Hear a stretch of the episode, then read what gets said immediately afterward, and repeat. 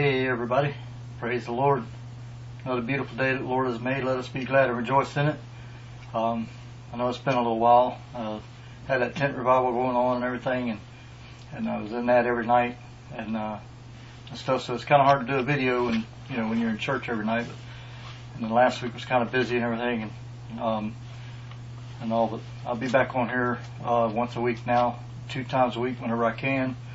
But, um, you can see the title tonight is Be Found of Him Without Spot or Blemish is the title tonight. And um, it's kind of based on the end times, based on the times that we're living in right now. And if you turn in, turn in, in your Bibles, if you have your Bibles tonight, uh, turn in to Luke chapter twenty-one. Luke chapter twenty-one, and I'm going to read verse twenty-four.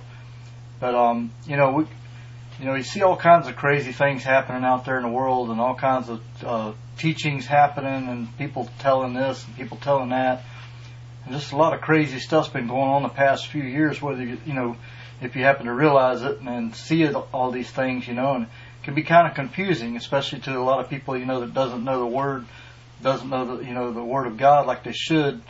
Um, a lot of Christians falling for a lot of false teachings and different things and stuff that that's happening in the world today, and it's being told, you know, on um not just on the regular news channel and stuff like that, but also being taught by people that's getting on YouTube and different things and telling things that's not really uh, true. You know, and if you know the Word of God and know how to to decipher the things that's out there, and you can see what's happening in the world today, this point should be pointing us to looking for the return of the Lord Jesus Christ any day now.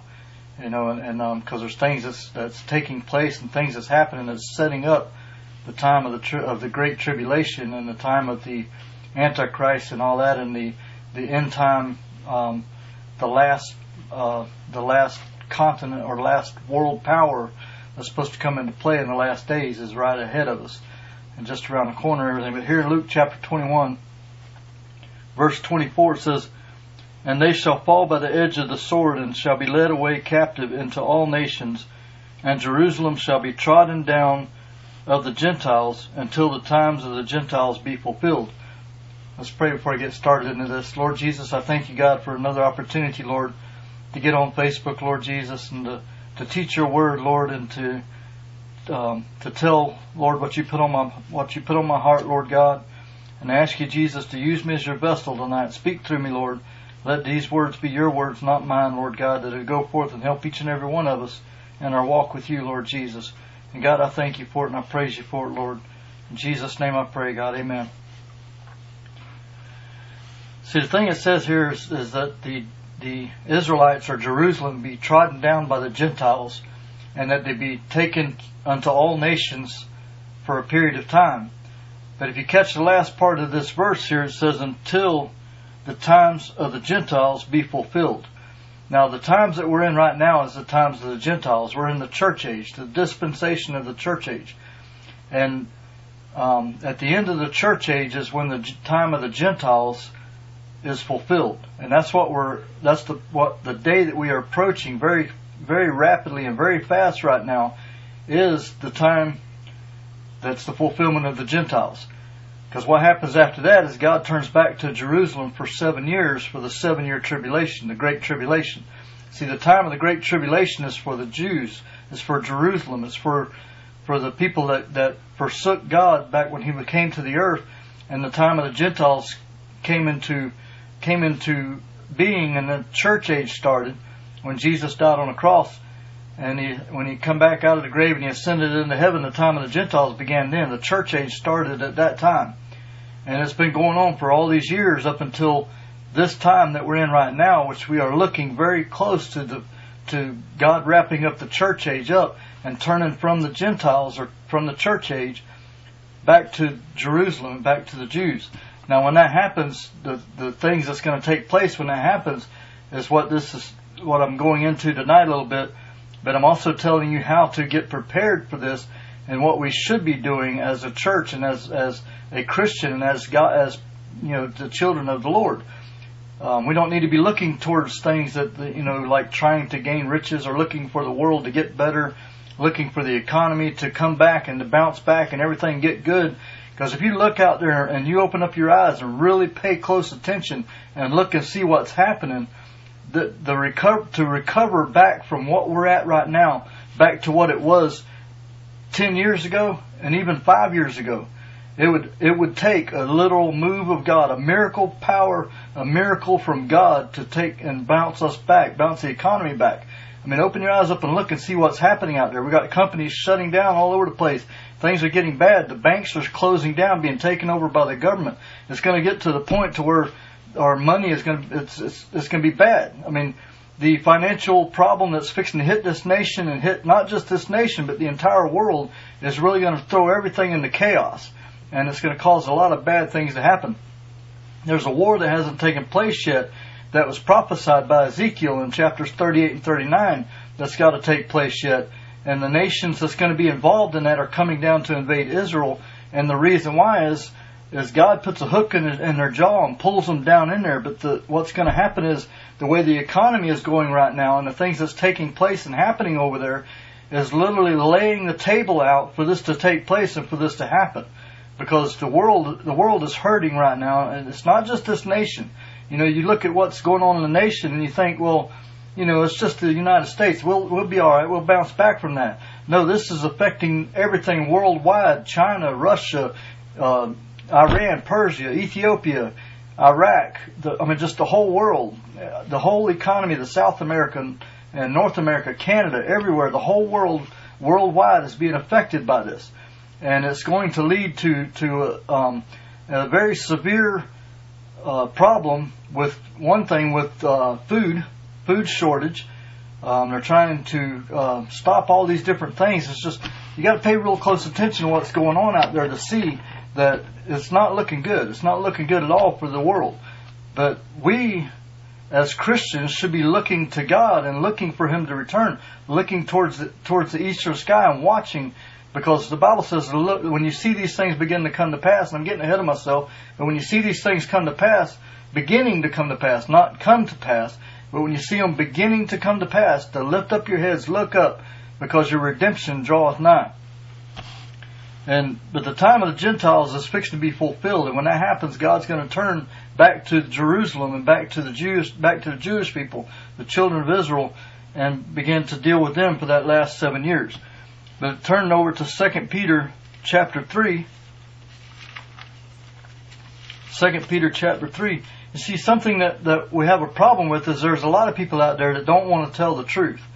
And a lot of those people don't know the truth. A lot of them, a lot of them are in it for the money. And a lot of them's in it for self, for self gain and for, you know, and some people would get upset if they heard me say that, but it's the truth. It's the honest to God's truth. A, a, a man of God that knows the Word of God should be warning people what's coming and telling them how to prepare and how to get ready spiritual-wise. Because, look, it's not a matter of being ready and prepared in, in your flesh, like storing up your, your store, you know, your storehouse and storing up food in your house, getting ready, having your cabinets full, filled up enough to last you for seven years or whatever. No, you need to be ready spiritually above all, above anything. Seek ye first the kingdom of heaven, and all these things should be added unto you. God already knows what you're in need of, but He wants you to, to seek after Him and to draw draw nigh to Him. Get as close as you can to Him. You see, don't pay attention to these preachers out there that's telling you to send them all your money so then that way you can be blessed and you can be financially blessed. You'll get riches and all this stuff and get, you know, and, and uh, all these different things. You send me Um, you send me money, God will bless you and increase your money or whatever. No, you need to put you need to put your money in the storehouse, but you need to put it in a storehouse or a church of God that is using that money for God and not using it for self-gain, you know, for gold spigots, gold faucets in their house or whatever, and, um, you know, and trying to decorate their own house and their own bodies, their own life, you know, and, and gaining money from you to get rich themselves. No, see, they get, they need to be using the money for what it's supposed to be used for, which is, is to increase the kingdom of God. It's to take care of the people in need, take care of the widows, take care of the, the people that's hungry and that's out there that's homeless and different things. That's what God's money is supposed to be used for, is to help people and to bring people in to, to increase the kingdom of God, to feed the poor, to feed the people that, that can't feed themselves because, you know, hard times or hard hardships or whatever the case may be. Not to sit here and put a gold chain around your neck and wear these thousand dollar suits or whatever, you know, whatever the case may be, to live in the, the biggest house that you can possibly have, and to try to beat your neighbor down the street with a bigger house than what he's got. You know, preachers uh, buying jets to fly. You know, I don't know. That's, you know, it, it's bad. It's wrong. And it, you know, God's it's God's money. They're throwing God's money out around, just plundering it everywhere and doing their own things that they want to do with it. And that's a whole nother story there. But look, the Bible says, knowing this first, that there shall come in the last days scoffers walking after their own lusts. That's in Second Peter chapter three, verse three. It says, knowing this first, that there shall come in the last days. That's the last days. That's the time we're living in right now, the last days. That in these last days there shall be scoffers walking after their own lust, seeking things to try to build their own self up, try to uh, get all these things that they want, all these things that, you know, their self desires, instead of doing what God desires of them, getting out there and warning people what's coming, telling them to be prepared, telling them to get their house in order and get ready, not get their physical house in order, but their spiritual house in order, and get ready, get prepared, because they don't want to be left here and left behind and left to have to deal with what's coming. You see, we need to be prepared and be ready.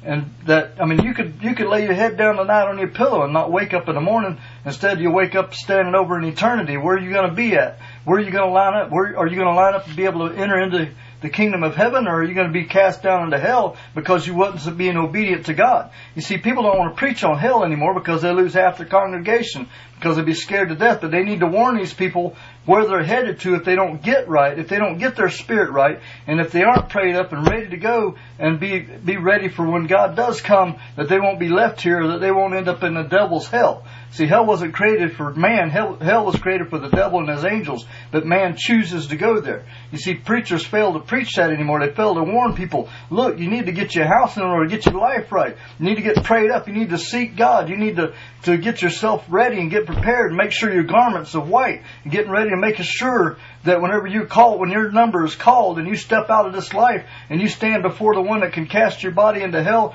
or that can put, put you in the he- and let you go into heaven, you need to be ready that when you stand before him, he'll say to you, well done, my good and faithful servant. Enter you into the to your rest. Enter into heaven. Enter into my kingdom.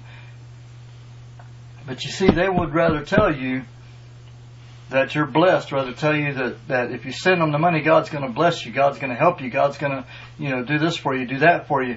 But you don't have to, all you have to do is just come in and sit and listen to what I have to say, put your money in the offering, go home, everything's good. You know?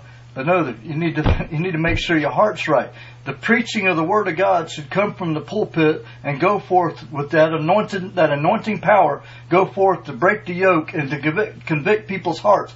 If you're sitting in a ministry that the, that the minister is not, is not touching you in here and, and dealing with you, dealing with you spiritually, dealing with your heart, come on, something's wrong. It should be an anointing coming from that pulpit, reaching forth, convicting hearts and convicting lives, and telling people the things they're doing wrong in their life. And if they're not right, to where they hit the altar. The, it should have the anointing power of God coming from the pulpit. But you see, these same guys, that scoffers that it speaks of here, is saying, where is the promise of his coming? You know, where is this promise? We've seen, we've been reading the Word all these years, but we still haven't seen the promise. We still haven't seen this.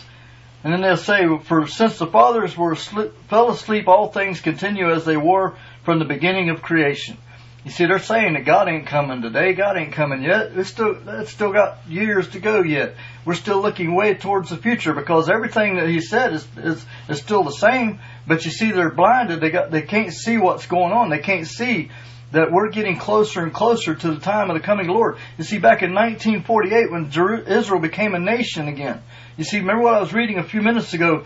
It said there in Luke, it said that that trodden of the Gentiles until the till the time of the Gentiles be fulfilled, right?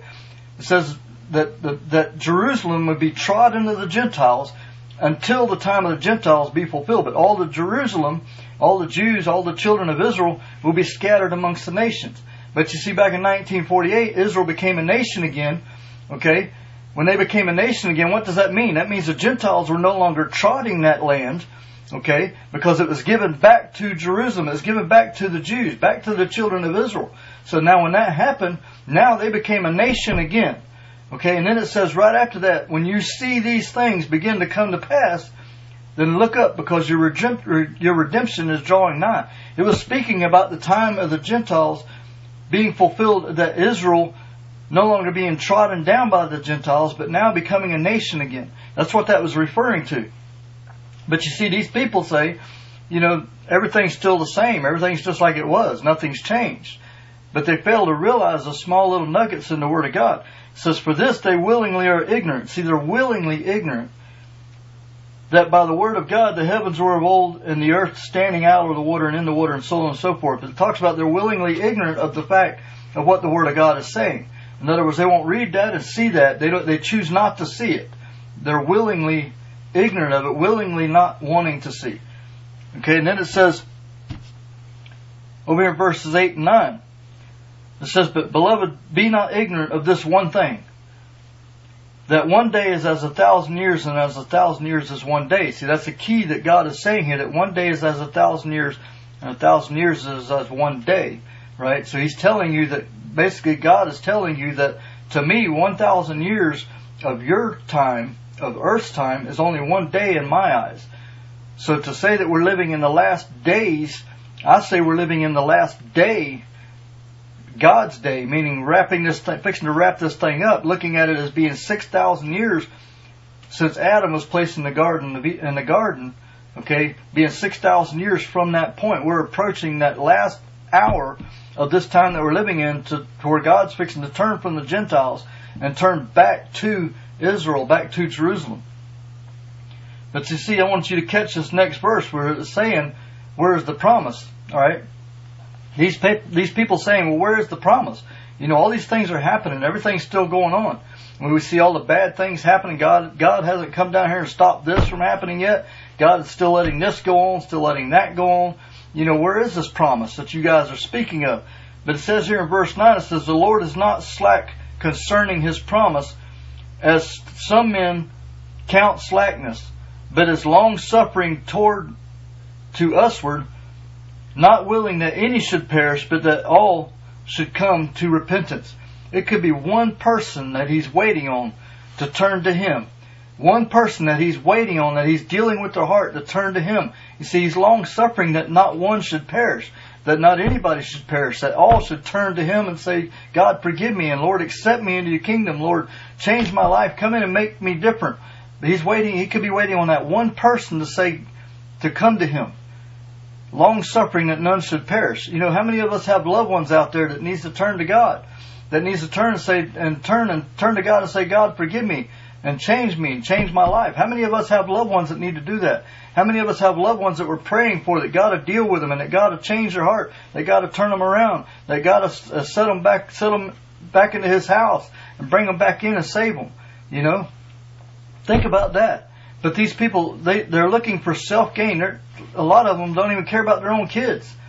If you really want to know the truth about it, if they really cared about their own kids, they'd be telling the truth. They'd be telling people to get ready, telling people to repent, telling people, instead of telling them your best, live your best life now, there ain't living no best life now. I mean, open your eyes up and see that. There's no living your best life now. How could you possibly live your best life now? You know, you, one day people's going to be starving because there's not going to be enough food to feed the amount of people that's on the world right now, because of what's happening, because of what people's doing to this nation and doing to the to the food, doing to, to everything out there. It, it's getting bad. It's getting horrible. And, it, you know, it's really upsetting seeing how, they, how they're doing this, too, because they don't care.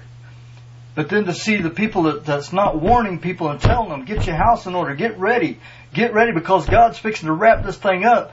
Come on, be praying up, be prayed up, be ready to go. But but you need to be living your life to where others will see God through you, that'll help them. Because some people may be looking for people that's living in the truth, looking for people that's that's doing the way they should be doing, looking for people that's actually getting out there and telling people, look, Jesus is fixing to come back. You need to be ready. He's fixing to, he's fixing to step out on the cloud and call His church home. You need to be ready. Come on, First Thessalonians chapter four, verse sixteen through eighteen is fixing to happen. We're getting close to that. We're about to see it. And we need to be ready and be prepared for it. And turn over to Luke chapter twenty-one. Luke chapter twenty-one, verses twenty-five and twenty-six. It says in there, you see, you could you could look and see what's happening in the world today, right? You can look and see all these different things. But it says here, and there shall be signs, in verse twenty-five, and there shall, there shall be signs in the sun and in the moon. The sun right now is kicking off solar flares left and right. The phone, the phone problem, um, you could be sitting there talking on the phone, all of a sudden your phone just drops service, drops signal, drop a call or whatever. You could be, you could have the best phone out there that they have to offer. But because of the sun flare activity that's going on and that's hitting the electromagnetic field of the earth, it's causing problems in, in, in greater measure than what any of us even know. Because for one thing, they won't tell you the truth what's going on because they don't want you to know these things. And I'm talking about the news whenever I say that. But you see, there's things that's happening out there beyond the beyond the atmosphere that we can't see with our that, with our own eyes, that they see with the telescopes and everything that they that they. fail to tell us about. The asteroids and stuff that's flying by the earth, that's getting pretty close, that's causing problems. They're not just, it's not just passing by the earth that's causing problems, but they're coming through that asteroid belt that surrounds the the inner planets of our solar system and knocking these asteroids around, that's causing them to fly by the earth, that's causing them to collide with the earth, causing all these different things to happen. But you see, what we need to realize is what the Bible says about asteroids hitting the earth that's going to cause a third of the earth to die, a third of the, the waters to die, a third of the earth to die, a third of the sea creatures to die, and all these different things that's going to happen. And not to mention all the other greater scale things that's, that's coming that people don't want to realize, that people don't want to admit that's, that's true and admit that's what's coming. But it says, and there shall be signs in the sun and in the moon and in the stars, okay? And upon the earth, distress of nations. How many sees that today? Distress of nations that's going on. Nation against nation, kingdom against kingdom. Um, and all, all this that's going on, that's happening, where, you know, we got China's mad at the United States. Russia's mad at the United States. Russia's mad at China. Um, Ukraine's having problems with Russia. All these different ones. Israel's having problems with everybody. And it's just all the nations are against each other. And they're they're clashing against each other. They're not wanting to get along. They're they're disagreeing on everything. It says, in it's with a perplexity. Nobody even knows the reason why all this started. You can look at it, well, why, why did it start? You know, why did all of a sudden nobody can get along with each other? Well, one is the devil causing problems in the nations and causing problems in the leadership. And, and it's stirring all this stuff up. But he's doing it because he's lining everything up for the end time and lining everything up for what's coming. It says, and the sea and the waves roaring, men's hearts failing them from fear and for looking after those things which are coming on the earth. For the powers of heaven shall be shaken. See, the very powers in the atmosphere shall be shaken. The very powers in the heavens, in the, in the sun and in the moon and the stars, all that. Everything shall be shaken. Every, everything that can be shaken shall be shaken. From the heavens to the earth to everything that's around us.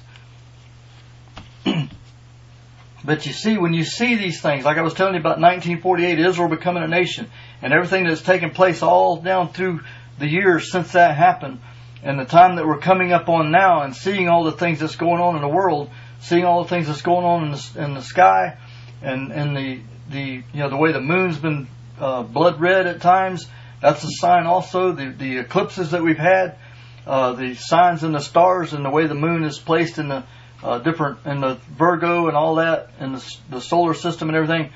All these different signs that has taken place are signs for us to realize this one thing. In verse twenty-eight says, and when you see these things begin to come to pass, then look up, lift up your heads, for your redemption draweth nigh. Like I was saying earlier, your redemption is drawing nigh. When you see these things begin to happen, you lift up your heads and you look up. Look up to the skies. You look up to the heavens. Looking up, looking up for what? Well, you're looking up to the clouds to see when Jesus steps out on that cloud.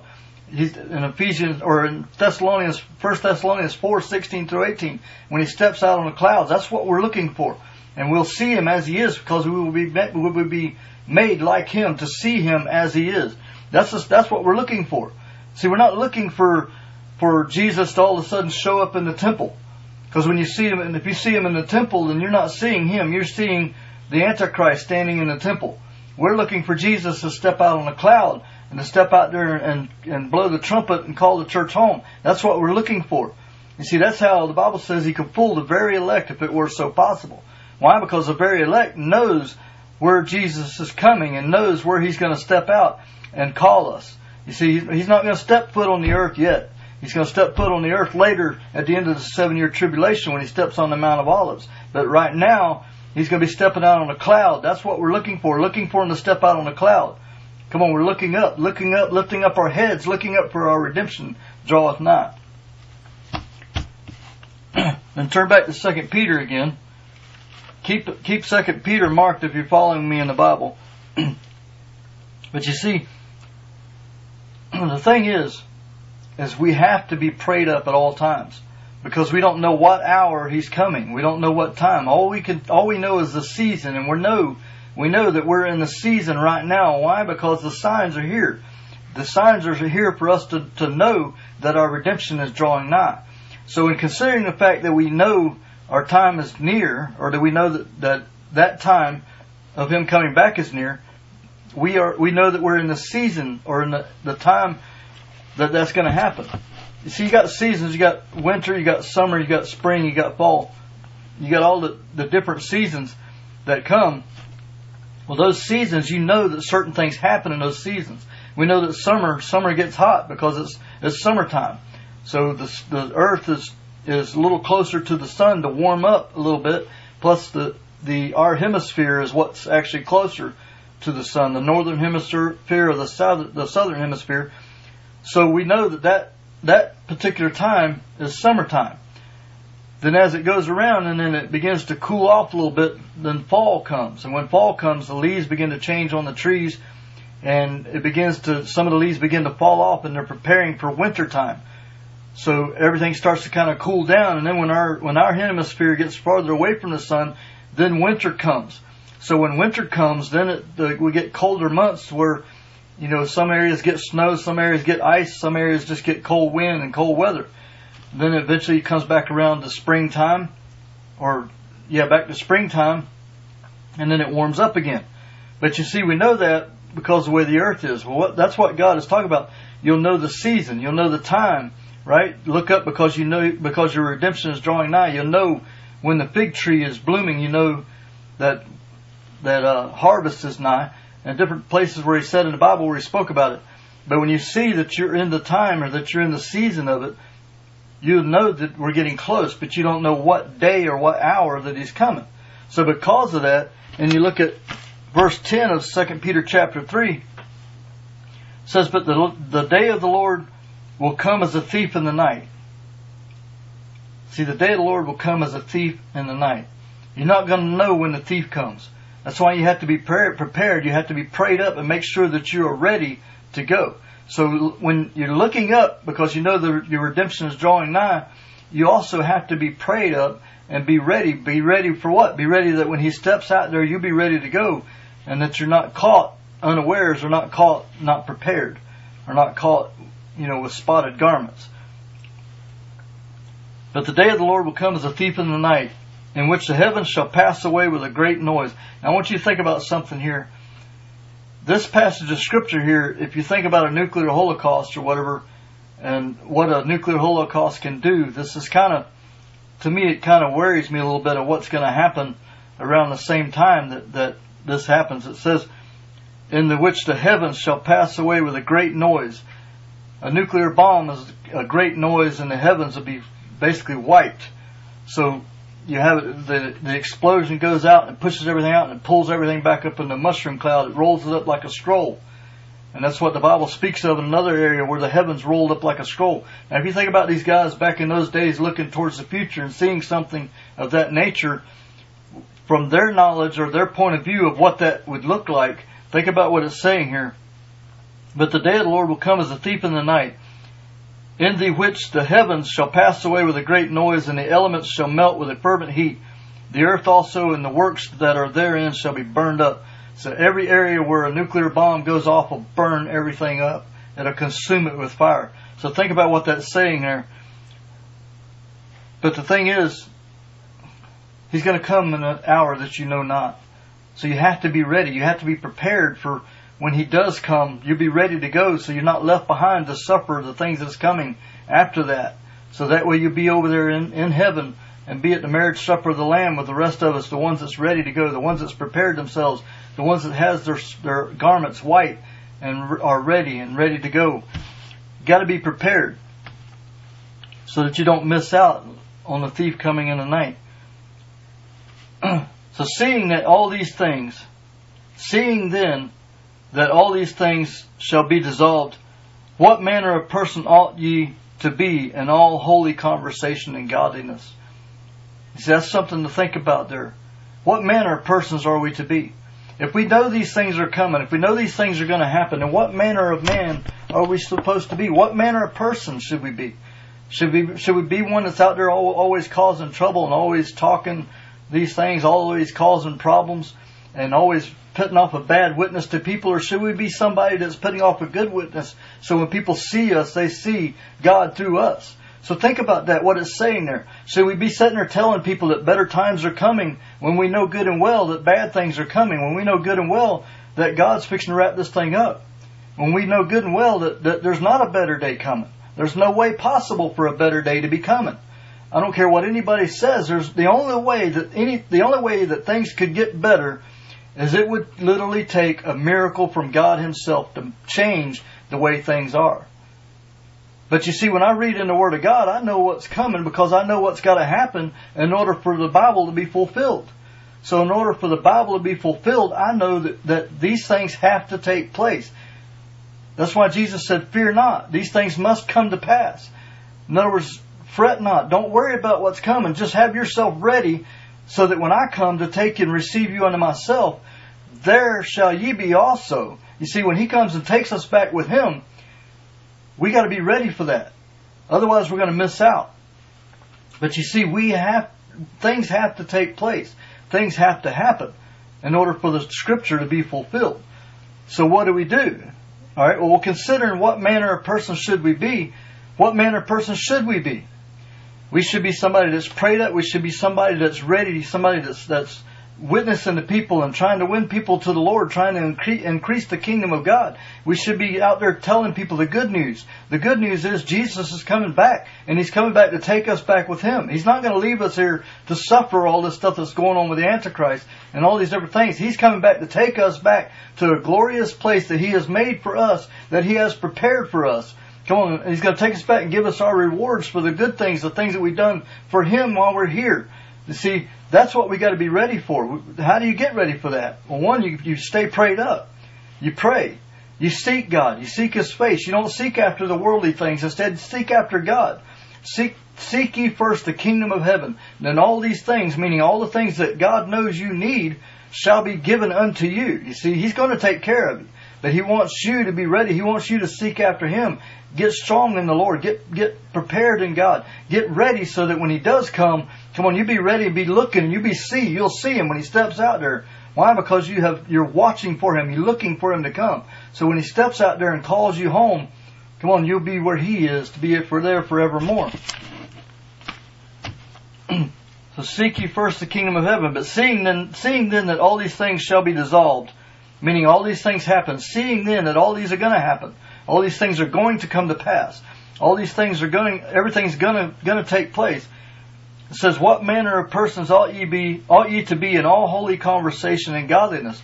All holiness, all holy conversation is you're speaking about God, you're talking about God, you're being a witness to people, you're telling them the good news, you're telling them, you're telling them about the Lord, you're telling them about Jesus coming back, and you're telling them that that. He's, that He loves them, that He died for them.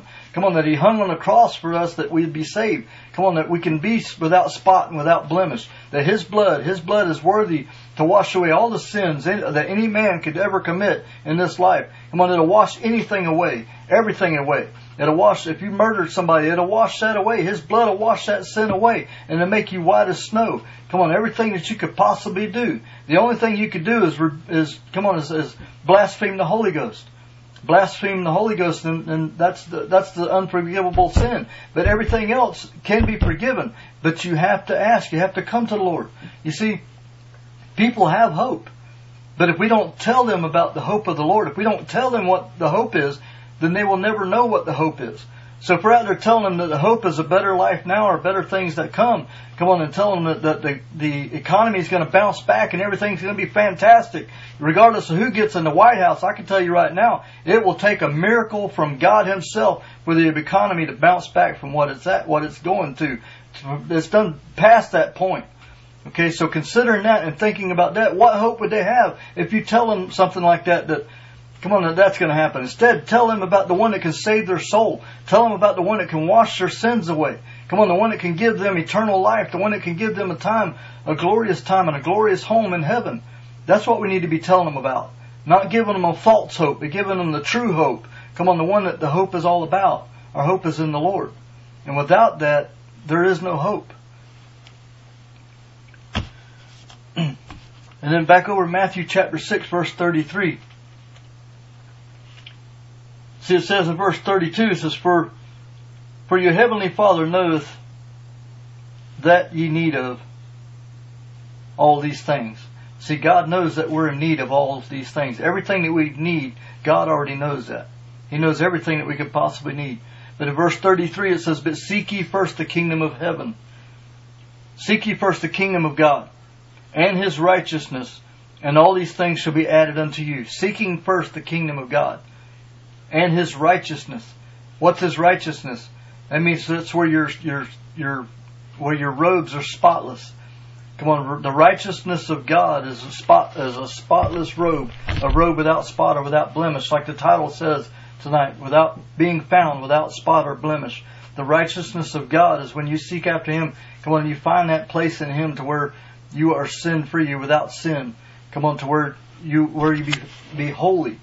But seek ye first the kingdom of God. What's the kingdom of God? The kingdom of God is not here on this earth. The kingdom of God, come on, is where God is. That's in, that's heaven. That's where God is. We need to seek after Him. Seek for Him. Look for Him. How do you look for God? You seek His face. When you seek His face in your prayer closet, you seek His face studying the Scriptures. Come on, you study the Word. Study the Scriptures. Because in them you find eternal life. You don't find eternal life out here in the world somewhere. You don't find eternal life just by listening to a preacher. Come on, you find eternal life by studying the Scripture, seeking Him and looking Him in the Word. Come on, you look in the Word of God, you study it for yourself. Don't just listen to the preacher. You got to dig in the Word for yourself.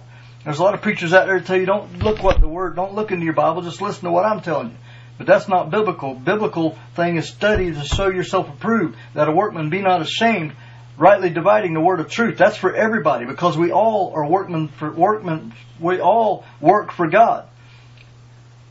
Every one of us. And every one of us has to study His Word to show ourselves approved, that a workman be not ashamed, rightly dividing the word of truth. So we have to know the Word of God.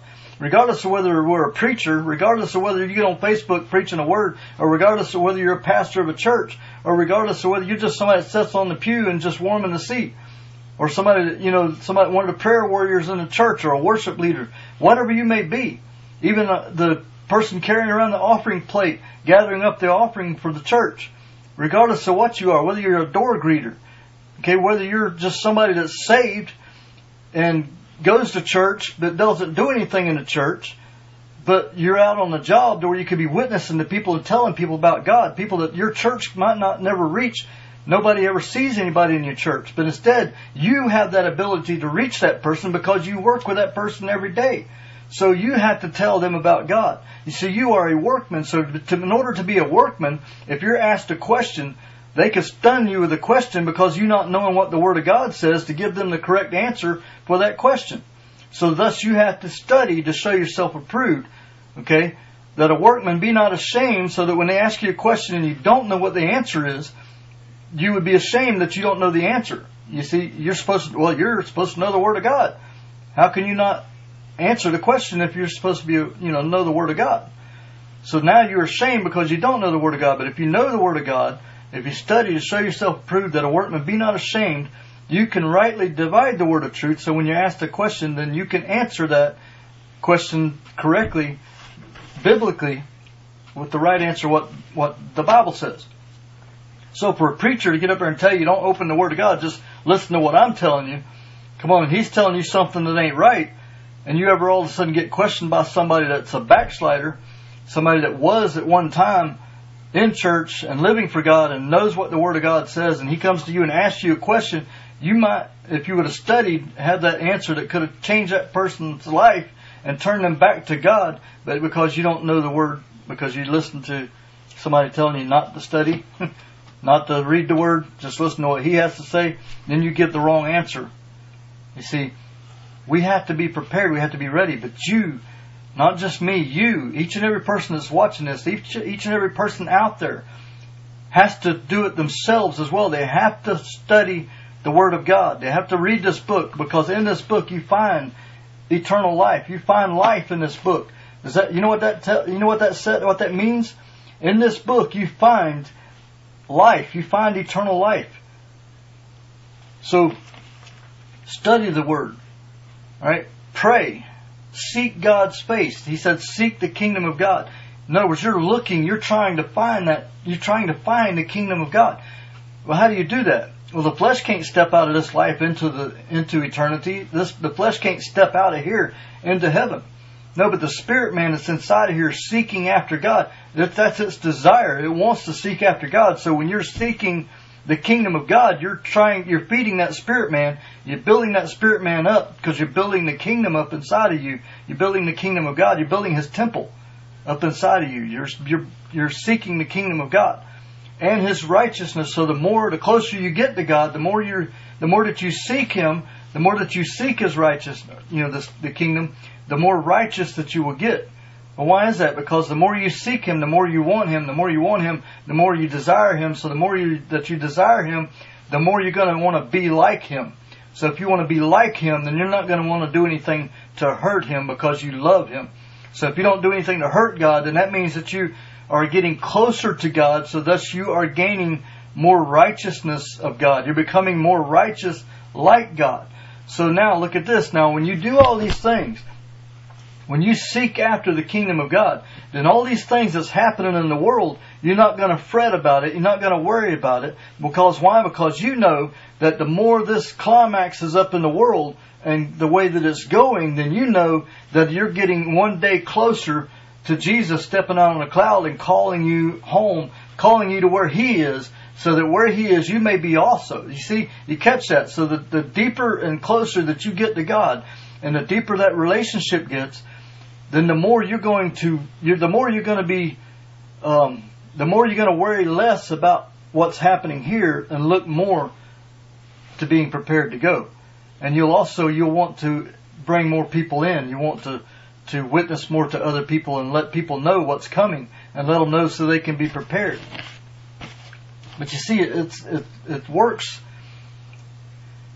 It not, it not just works for you, but it also works for the people around you, because the closer you get to God, the better witness you are to the people around you. So they'll more desire what you want, what you have. They'll, they'll want more and desire more what you got. You see, that's that's the way that works. So, also they'll feel God when you get around when you get around them. They'll feel the presence of the Lord, especially if they have any knowledge of what the presence of the Lord ever felt like. Then when they get around you and you get strong enough in the Lord, in the Lord, then they'll begin to feel the presence of God around you. Now, turning back over to Second Peter again. Second Peter chapter three, verses thirteen and fourteen. Remember what I said a minute ago, what I said a little bit ago about what manner of persons ought we to be. Okay? Verse thirteen says, "Nevertheless, we, according to His promise, look for new heavens and a new earth." You see, the people that knows God, the people that knows the Scripture, and that knows what's coming, we're not looking for a better place now. We're not looking for a better time now. We're not looking for something better here. Instead, we're looking to what's coming. We're looking to the world that's coming. So in that, saying that, according to His promise, look for new heavens and new earth, wherein dwelleth righteousness. In other words, no more sin. It's all righteousness. It's the righteousness of God. It's the sin-free world. It's the sin-free, sin-free environment. That's what we're looking for. A new heaven and a new earth. See, we're not making our home permanently now and here. In other words, we're looking for the new he- the new kingdom, the new heaven, and a new earth. That's what we're looking for. It says, "Wherefore, beloved, seeing that ye look for such things, be diligent that ye may be found of Him." Okay, be diligent. What does that mean? That means being being diligent, in other words, you're ever striving for that level of perfection that God is calling you to.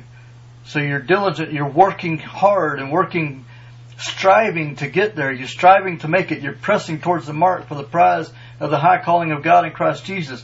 You're ever pushing and pressing to get to that level of perfection. In other words, that's what diligent means. You're not giving up. You're keeping going and you're gaining ground. You're not losing ground. You're gaining ground. So you're you're pressing towards the. You're pressing on. You keep pushing. Keep moving. It, no matter how hard the enemy comes against you and, and hammers you and fights against you, you keep pushing, you keep pressing. You overcome, you overcome him, you put him under your feet and you keep on going. You see, you overcome, you're made an overcomer by the word of your testimony, but you also, it's not just the word of your testimony, you have to have that testimony. So in order to have that testimony, you have to keep pushing, keep pressing, and keep striving to get there. So it says, be diligent that you may be found of him, see, found of God. Found of the Lord in peace, meaning you have God's peace. You're found of Him, and you're found of Him, and you're in peace because of that. Without spot and blameless. Without spot and blameless. So you're found of Him without spot and blameless. How do you? How are you without spot and blameless? By His blood.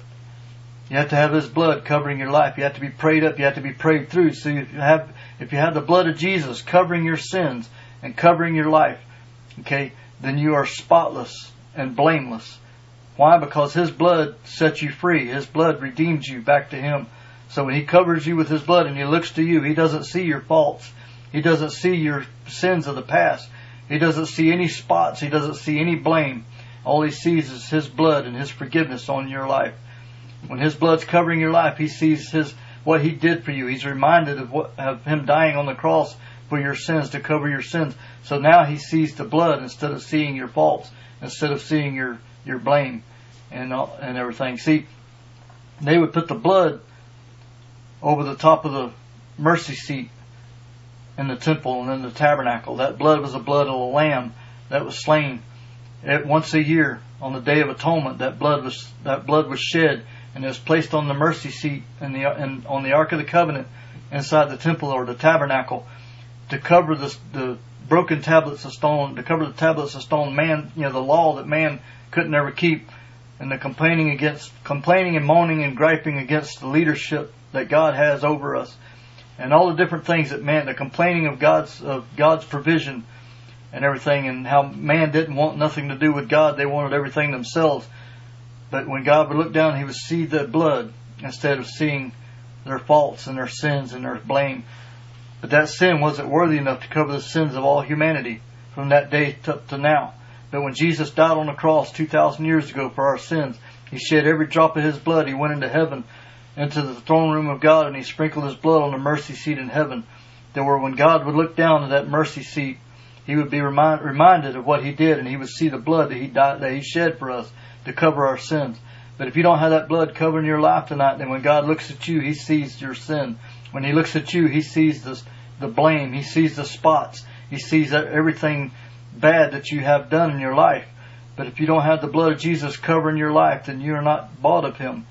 But He paid a price two thousand years ago and bought you with every drop of His blood. And all you have to do is turn to Him and receive that and say, Lord, forgive me. Lord, change me. Make me a new creature in You. I surrender my life to You, God. I surrender myself to You, Lord. Use me, God. I'm a willing vessel for You to use. But you see, He died for you so that He could cover your sins with His blood. That's what He did for you. That's how much He loved you. That's how much He loves each and every one of us. But you see, we have to turn to Him. But to, to be found spotless and found blameless, you have to have His blood covering your life. That's something we have to always strive for. We have to keep ourselves under the blood, plead the blood over lives, over our lives, plead the blood over our children's lives, plead the blood over our loved ones' lives, over our neighbors' lives, and ask God to deal with their hearts and turn them back to Him. Turn their, turn their lives around. Deal with their hearts and save them. Ask God to save them. Ask God to deal with them. Ask God to, come on, you go to, you go to bat for them. You stand in the hedge for them so that when God, come on, God will have mercy on them in a time when they need mercy. And He'll look, He'll, He'll deal with their hearts. But you see, verse eighteen, He says to, to grow in grace. To grow in grace. What's grace mean? What does growing in grace mean? Growing in grace means that you're growing and doing what God wants you to do. You're allowing Him to lead, guide, and direct your footsteps. That's what grace means. It's allowing God to lead you and guide you and direct you to where you make the right decisions. You'll do the, the right thing. Grow in that. Grow in grace. Grow in the uh, to where you can see where God is leading you.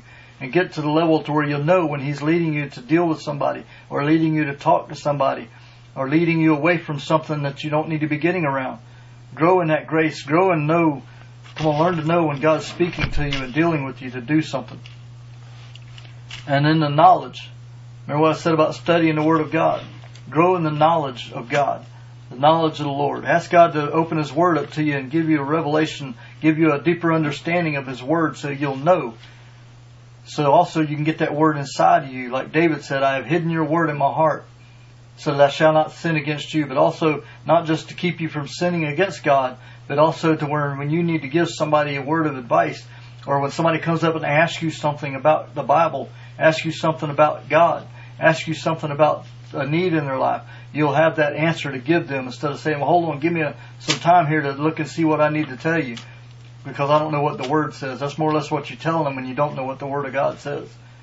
But you see, we have to get this in our heart so we'll know when they ask us, when they come up and ask us a question.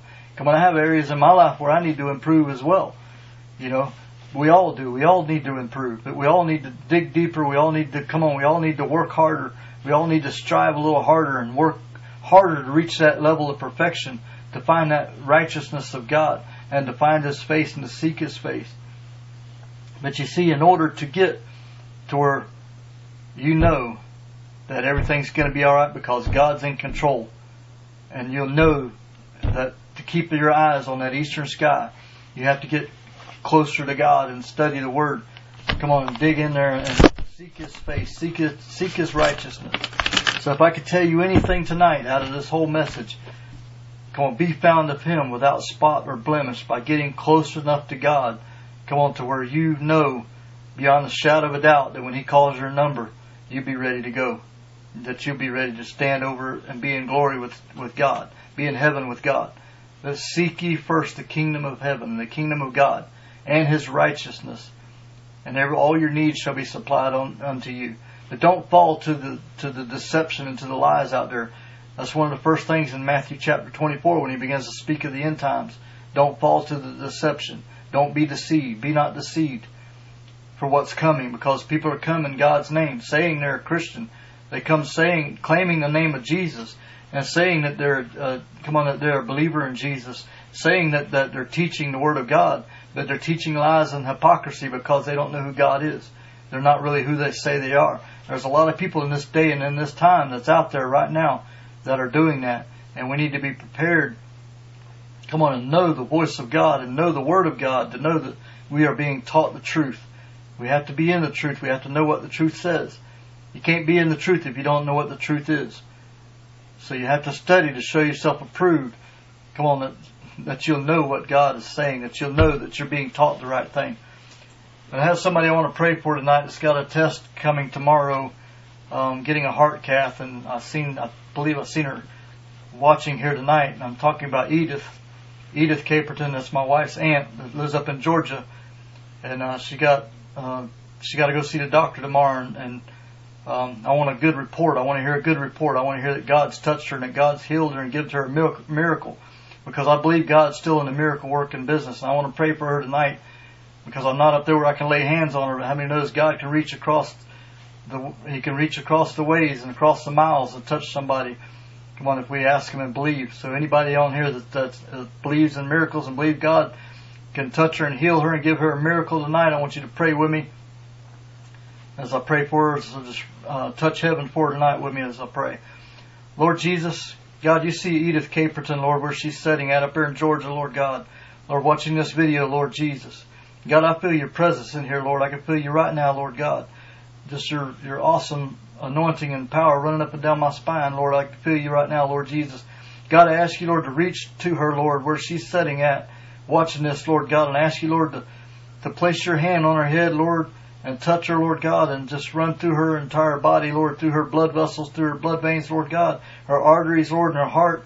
And Lord, get, Lord, give her a miracle right now where she's sitting at, Lord, with your healing virtue, Lord God. This prophet, little prophetess, Lord, that's sitting there, Lord, I ask you, God, to heal her body, Lord, and give her a miracle, Lord Jesus. Lord, you're still in the miracle working business, God, and I believe, Lord, one hundred percent, beyond a shadow of a doubt, Lord God, that you can do it and that you can touch her, Lord, even from here, Lord Jesus, and, and heal her body, Lord, on a miraculous level, Lord God. Lord, I ask you right now, Lord Jesus, to touch her, Lord, and move, Lord God, on her behalf, Lord Jesus. God, she's, hallelujah, Lord, she's a, she's one of your children, Lord God. Lord, one of yours, Lord Jesus, that you suffered at the whipping post, Lord God, every stripe on your back and every stripe on your body, Lord, that you suffered from that cat of nine tails, Lord, at the whipping post of them Romans, Lord Jesus. You said in your word twice, Lord God. You said one time, Lord, that, that by your stripes we are healed, Lord. And you said in the other the other time, Lord, that by your stripes we were healed, Lord Jesus. That's then and now, Lord God, even to today, even to the future, Lord.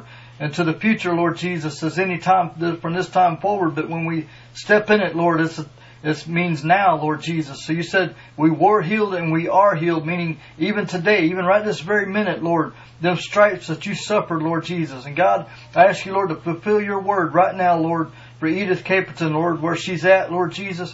God, I ask you, Lord, not, let, not to let any blockages be anywhere in her arteries, Lord God, and her heart to be perfect, Lord, and be just like just like it was, Lord, when you when you formed her in her mother's womb, Lord Jesus.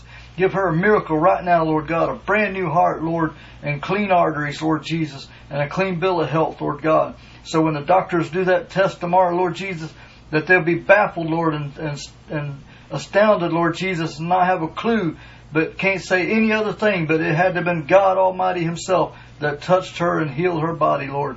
God, I thank you for it, Jesus, and I praise you for it, Lord God. And Lord, I receive this for her, Lord, right now in the name of Jesus. And God, I thank you, Lord. And I know, Lord Jesus, that she'll give you honor and praise for it, Lord. And Lord, you're awesome and wonderful, Lord God, and I thank you, Jesus. In Jesus' name I pray, amen. Hallelujah.